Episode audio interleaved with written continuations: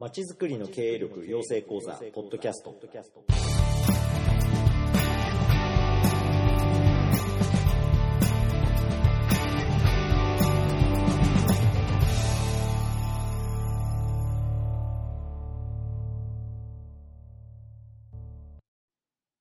い、木下です、えー。かなり間が空いちゃったんですけども、えっと、まちづくりの経営力養成講座のポッドキャストを今日ちょっと久々に更新したいと思ってます。えっと、おかげさまで、まちづくりの経営力養成講座自体が、えーまあ、にねんちょっと経ちましたけれども、初版から、えーまあ、よん刷りも決まりまして、いろんな方に今読んでいただいているということで、えー、大変ありがたいなというふうに思ってます。えー、今回更新しようと思いましたのが、まああのー、まちづくりの経営力養成講座の方でも、あの組織論に関するページをちょっと割いてはいるんですが、まあ、要は今までの働き方に合わせた組織とか、プロジェクトの進め方に合った組織というのが、まあ、今もっと違うやり方がたくさん出てきているというので、まあ、インターネットもこんだけ普及してきてますし、プロジェクトの関わり方、時間 の, あの使い方も変わっているということで、えー、実は、えっと、早川新書に出ている小さなチーム大きな仕事というので、またなんか新版がこの、えー、今年入ってから出たんですけども、まあ、それの、えっと、訳を、翻訳ですね、ほとんどもともとがあの海外の本なので、その翻訳をやってた黒沢さんと、まあ、ちょっと少し話をしました。で、まあ、から エヌピーオー とかそういうのやってるんですけども、海外の、あのーえー、これからも発展しようとしている国とかのいろんな支援をやってるわけですが、まあ、エヌピーオー とかまちづくりの接点でどうこれを読み解くことができるか話をしたんで、ぜひ聞いてください。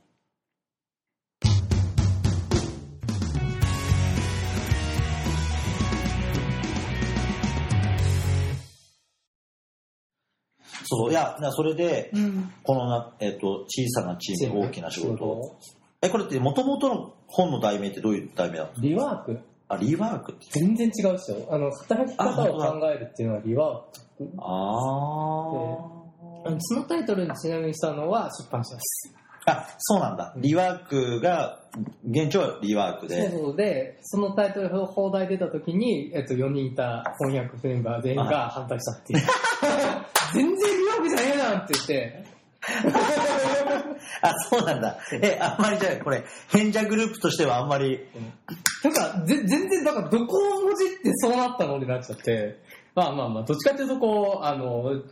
訳したらあの分かんないでしょっていう一般の人って働き方を変えると言われてもはってなっちゃうから、そうかじゃあそれを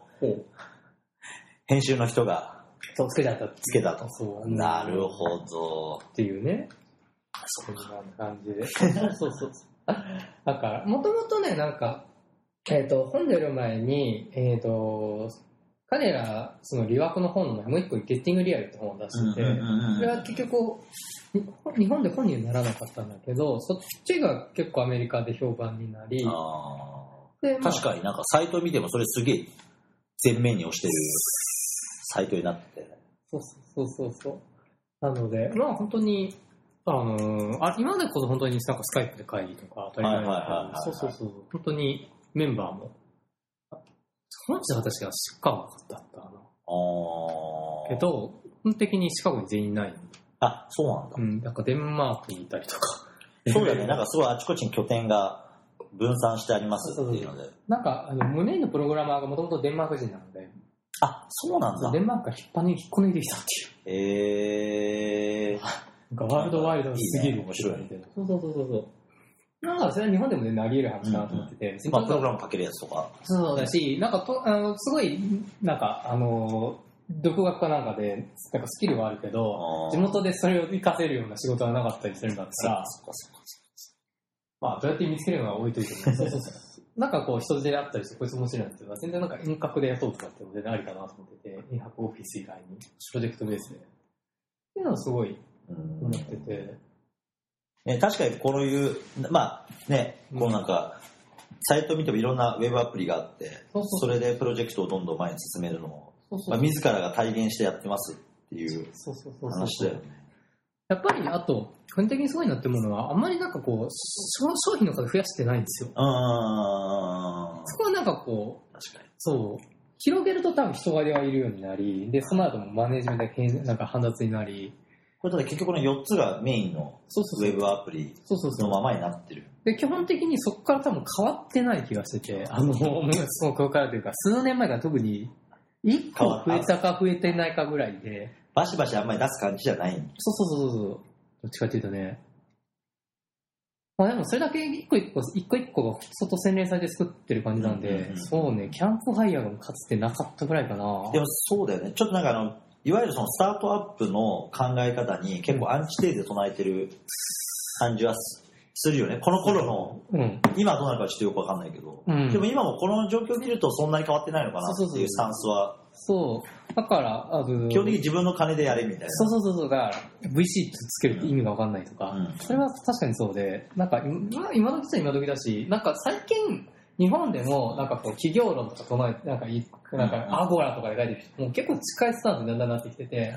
なんかいかにこうなんか大金を ブイシー が取ってくれるんじゃなくて、いかになんか週末に金かけずになんかこうアプリのいっこぐらいからこう作っていくかみたいな話になってて、なんかこうそうそうハイリスク入ったんじゃないかの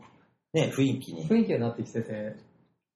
そうだからそういう意味ではなんかまあ今日本で、まあ、うちらもなんかどうせ、ま、あの間違い社自体って僕小さい数名でやってますみたいな会社しかほとんどないし、その何十人も何十人雇ってるのって大体指定管理とかで建物の管理を請け負ってて、はいはいはい、清掃の人とかがおばちゃんとかいっぱいいるとか言っても、例えばこういうなんかなんだろう新しいプロジェクトとかなんかこういうソフトとかを立ち上げますっていう人が何十人何百人といる会社なんて、まあ一個もないわけよ。エヌピーオー でもそうじゃん。そうそう。ああまあそうだよね。もっと言うと。そうそうそう。まあいて、まあいてに桁。そう。に桁、ちょっとじゅっこいると、あ、大きいですね、みたいな。そうそう。だから何十人とかな、そのなんていうの、その中核のね、うん、あの、そのなんか業務を回すってことではなくて、うん、いう人たちってやっぱりそんなにいるわけでもなかったりするって思うと、まあ、その時になんかそういう小さいチームの中でこのリワークじゃないけど、うん、この働き方の考え方を変えていくっていうのがすごい重要なポイントだと思うんだよね。そうそうそうそうそう。結局なんかこう日本だとやっぱり俺らの世代にしてもやっぱりまだまだなんか会社ってこうあるべきとかオフィスってこうあるべきとかっていうのをなんとなくこうあの固定観念固定観念持ってて、結構なんかうん、それはねすごい感じるから、それはなんかこう上の世代だけじゃなくて結構同世代で、しかも一回ちょっと大きいあいとこも大きい会社入っちゃうとそこがスタンダードになっちゃうんで余計にそうだよね、とらわれ続けちゃう。そうそう。でなんか彼らが分かんないけどこう起業したいとか自分で会社持ちたいになった時にやっぱりこう資本金がとかなってオフィスは都心に持った方が良くてとかなんでっていうのがあんまりなく、そこでこう関連的なのにやっていっちゃってるケースがすごい多くて、ちょっと誤った常識にねとらわれてそうそうそうそうがすごい多いなと思っていて。そうそうそうそうそう。そう、だからそういうのを考えるときにすごい、まあ、なんだポイントポイントで分かりやすくまとめられてる本だなっていうのは、うん、読んだときにすごい思ったんだよね。ありがとうございます。そうですね。やっぱりこう一つにこう結構現実的な話なので、うんうん、そのどう考えてもこうあの理想論に語ってそうそうすごいねリアリズムだと思うんだよね。なんか現場の人が現場自分たちの経験で語ってるんだけど、そこはすごいリアルだなと思ってて、なんかやったことない人がなんか エムビーエー の本見ながら企業とはこうやるべきですっていうんじゃないので、そこはすごいいいなと思ってて、そう自分を読んでてもそこはなんか生産性の考え方とかもすごいリアルだなとは思うんだよね。本当そうだと思う。これね、書類上の合意は幻想とか、ね、そうねえよ。そうそうそうそう。でもほら一般的に言ったら書類上の手続きはちゃんとしましょうって、うんうんうん、それちゃんとすりゃいいんだけど、過剰に書類主義で本質的に合意してないことを書類だけで詰めようとしちゃったりとかっていうのも実際あって、まあ、無駄な時間で最後破綻するとかそういうのとかもやっぱり実際ですね。これ長すぎるトゥードゥーリストを終わんないとかね本当そうそうそうそう。はい、すごい思うんでね。会議は有害だとかね。あ、本当に。ね、だからそれなんかもほら基本的に会議をやりましょうとかさ、打ち合わせをやりましょうっていうのが前提じゃん。うんうん、仕事のプロジェクト全体に。なんかとりあえず初めはなんか会議やらないといけないとか、そうそうそう、別にそういうルールは特にないんだけど。そう。だから俺も最近とかすげえ打ち合わせしましょうとか、もうなんか意味意味ないっていうか、そういうのじゃないやり方でプロジェクトを前に進めていきたい。っていうのがあるから、うん、基本的にあまり会議打ち合わせはやらないようにしているんだけどね。ね、うん、なんか結局この翻訳よにんでやった時も一回集まった集まったのっていっかいだけかな。初めの、まあ、この顔せの時に、あ、このよにんで。そう、金の話があったので、さすがにちょっと、ね、メールベースでできないんで、握ってちゃんとそこは。そうそう、そこを握るとこ握って、まあ、あとよんと結ぶのか、まあ、ちょっと役割をおいしくないして、どう分配するか。そこだけ、まあ、いっかい合意しただけで、で、そのうち、一人がもう完全にずっとイギリスにいたんで、へー、ゆかさんって、あ、そうなんだ、ヤングさん、あ、ヤングさん、うん、ヤングさんはもうずっとイギリスなので、さすがにもう特に入れ、入れないから、本当だ、あ、そうそうそうそうそう、なのでもう彼女の場合は全く会うことなく、これなんかこの 4, よにんはどこで知り合った？ああ、それもね、なんか不思議な感じで、もともとその出た前のゲッティングリアルっていうのが結局日本で出ないようになったんで、うん、で、ユージがまあ勝手に翻訳始めたんですよ。はいはいはいはい、で、なんでか知らんけど、当時俺もよっぽど暇だったのか、うん、やってたんですよ。ああ、そうなんだ。そうそうそう。学生時代から一応外国学部だったんで、翻訳のバイトとかしてたから。あ、じゃあ結構そういうのは、そうそうそう、あんまりはあの抵抗感感じず。うん、そうそう、なんか抵抗、ちょっとこう翻訳の授業とか見出しながら、これがないなとかいうのをね、ちょこちょこ直したり。で、そうで、そのたま学生時代の時にずっとそのバイトでお世話になった会社はその早川だったんだけど、うんうん、早川の編集長がその、まあ、俺がちらっとそんなことやってます、うんうん、あのっていうの話をで、で、まあ、ゲッティングレアの時にその話を聞いて、で結局ちょっと版権の都合上どうしてももうどこの出版社も出せなくなっちゃって。けどもう早川すごかったのはもうその時点でもうそこのサーティーセブン周年でもう連絡取ってて、次出す時の版権をうちにくれって言って日本の。もうなんか予約しちゃう、予約しちゃってて、さすがって思いながら、それでじゃあこれができた。そうそう、だからえっとね、いきさつでいくともう早川から話が来て、次回のクールのがあの継承が出る、うんうんうん、でもう話が向こうから来たので、もううちも判決取ってるので翻訳してみませんかって話が来て、で当時ゲッティングリアルにいたメンバーに、うんうんうん、なんかそのアコイカってみたらたまたまそのさんにんが手を挙げて手を挙げたって。ああ、いいね、すごいゆるさがいい。そう、すごいなんかこうマネジメント全くせずに終わったっていう、こう驚異的なプロジェクトだったんだけど、こうみんな、まあ、基本的にみんなやるっていうことに対してなんか同意してれば、そうそうそうそう、ね、で聞いて、でまあ役割分担は結局まあここの章と、まあ章の場合なんで、うんうんうん、やりたい章から順番に取っていってってこことこことバーって取っていって、まあ残りごでやるみたいな。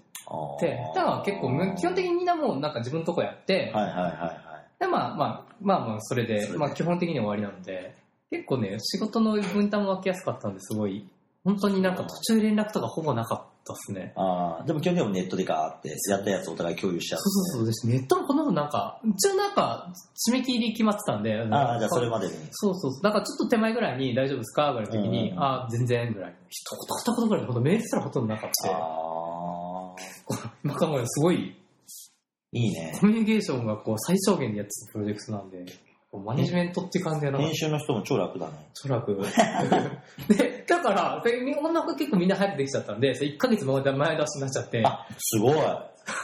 それは見習いたいな。なんかでもいっかげつまでさ、もうちょっと構成の時間をくれとかなんだけど、もうなんかもう早めますとかなっちゃったから、構成がいっしゅうかんとかなっちゃって、みんな出せるもんだからどんどん出しちゃおうと。そう、早めに早めに出しちゃおうみたいになってて、そっかそっかそっか。で、いっかげつ手前になったから、で、構成がいっしゅうかんぐらいじゃなくて、みんな仕事やりながら構成しないといけなくなっちゃって。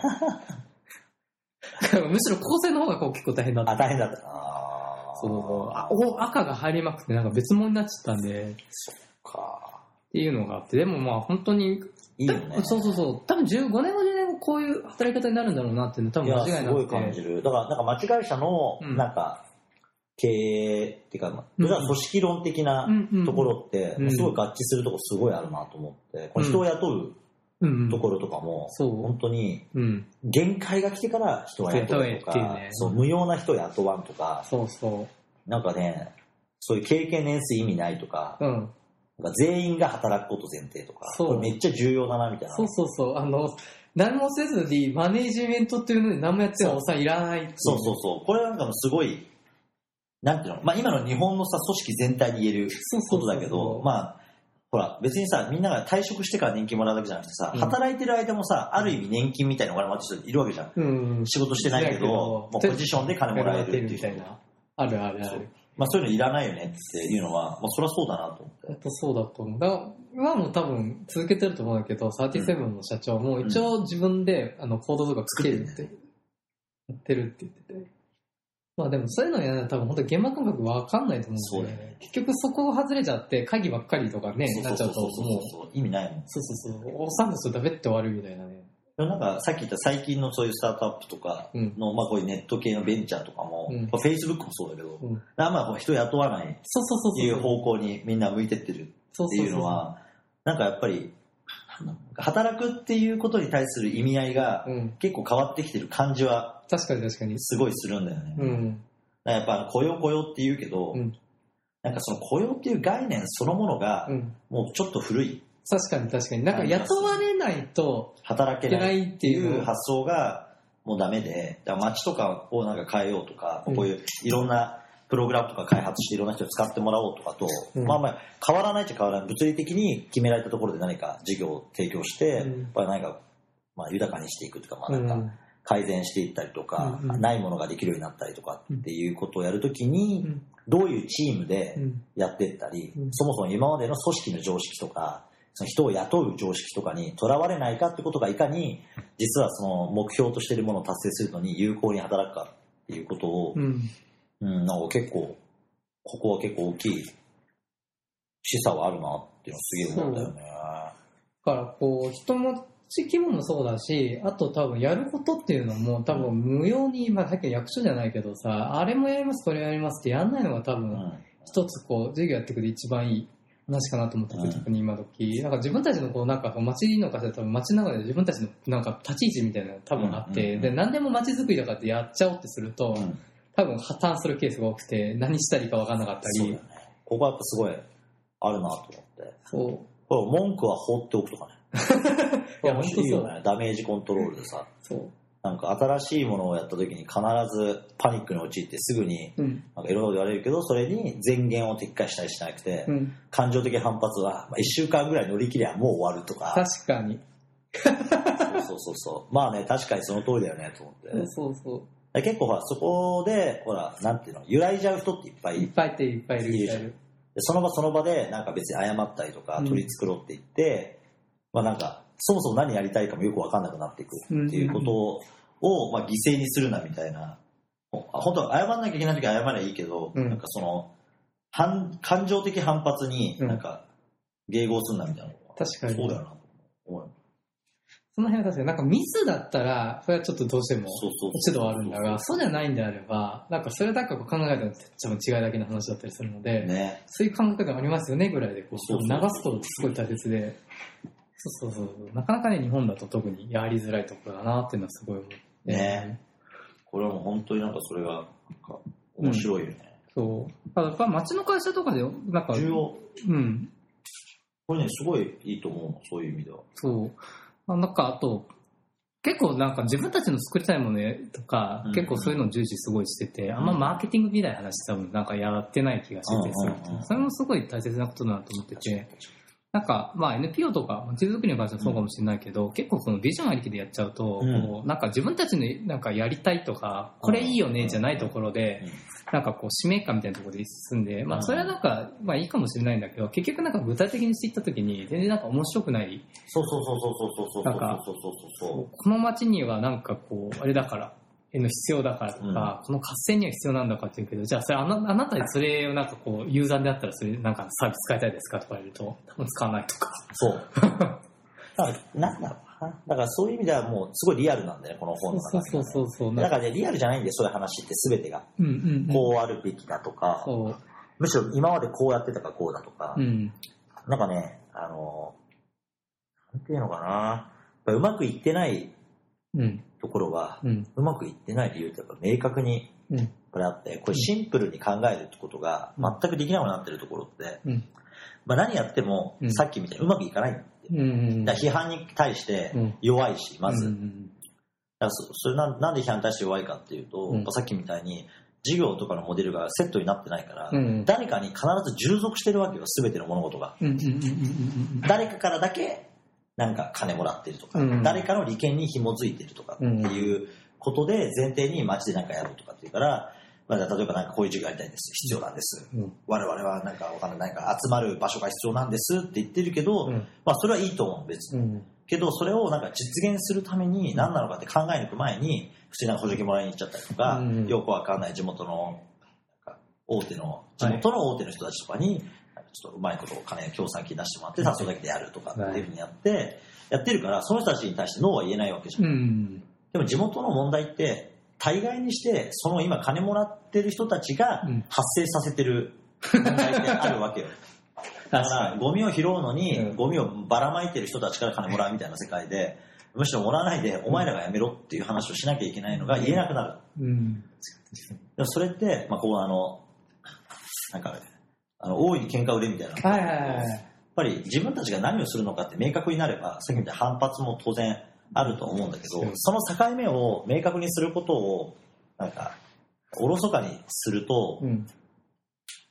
僕は少なくともあじゃあ今までの団体でやればいいじゃんって思っちゃう。確かに確かに役所でやればいいし、そのわけはね三責間違い者でやればいいし、うんうん、別にそこでやれる仕事だからやればいいんじゃないって、うん、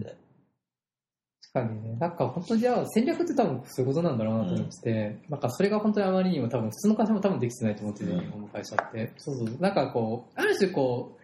八方美人であちこちにやっちゃうとなんかよくわかんない妥協のサンドしかできなくて、そうじゃなくて多分ある程度どっかでそう喧嘩売る相手は多分出てきて何をするにしてもそうできちん誰に喧嘩売るのかっていうのをきちんとこう見設定できてない設定できてなくてでそうそこが多分あってでここにしてこう喧嘩売る相手間違えてたりとか、うんうん、そうそうそう全然なんて意味のない喧嘩をそうそうそうだからねやっぱポリシーに基づいて、うん、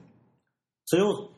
き進めるっていうところでシンプルにやればいいし、そう過剰になんか人を増やす必要もないし、さっきじゃないけどじゃあオフィスに固定的に人がいる必要もなくて、そうそうそう、ね、自分たちでそれになってどこでも別に連絡とかプロジェクト関連ネットでできるしっていう、まあだろうね、なんか過去の常識にとらわれない組織運営のオプションっていうのが実は普通にあってっていうのを、うん、まあまあ面白くなんかすごい読んでしたよね、読んで、えー、だよねって思って、うん、なんかその辺はなんかなんだろうなぁ個人的にはねやっぱりこう、まあ、アイティー の会社もそうなんだけどそれこそ本当は街づくりの会社とか エヌピーオー の会社の団体とかに読んでもらいたくて、うんうん、本当そうだよね エヌピーオー とか エヌジーオー とか地域のこういう事業やってる組織とかはめちゃめちゃ読むべきだよね、うん、そうそうそう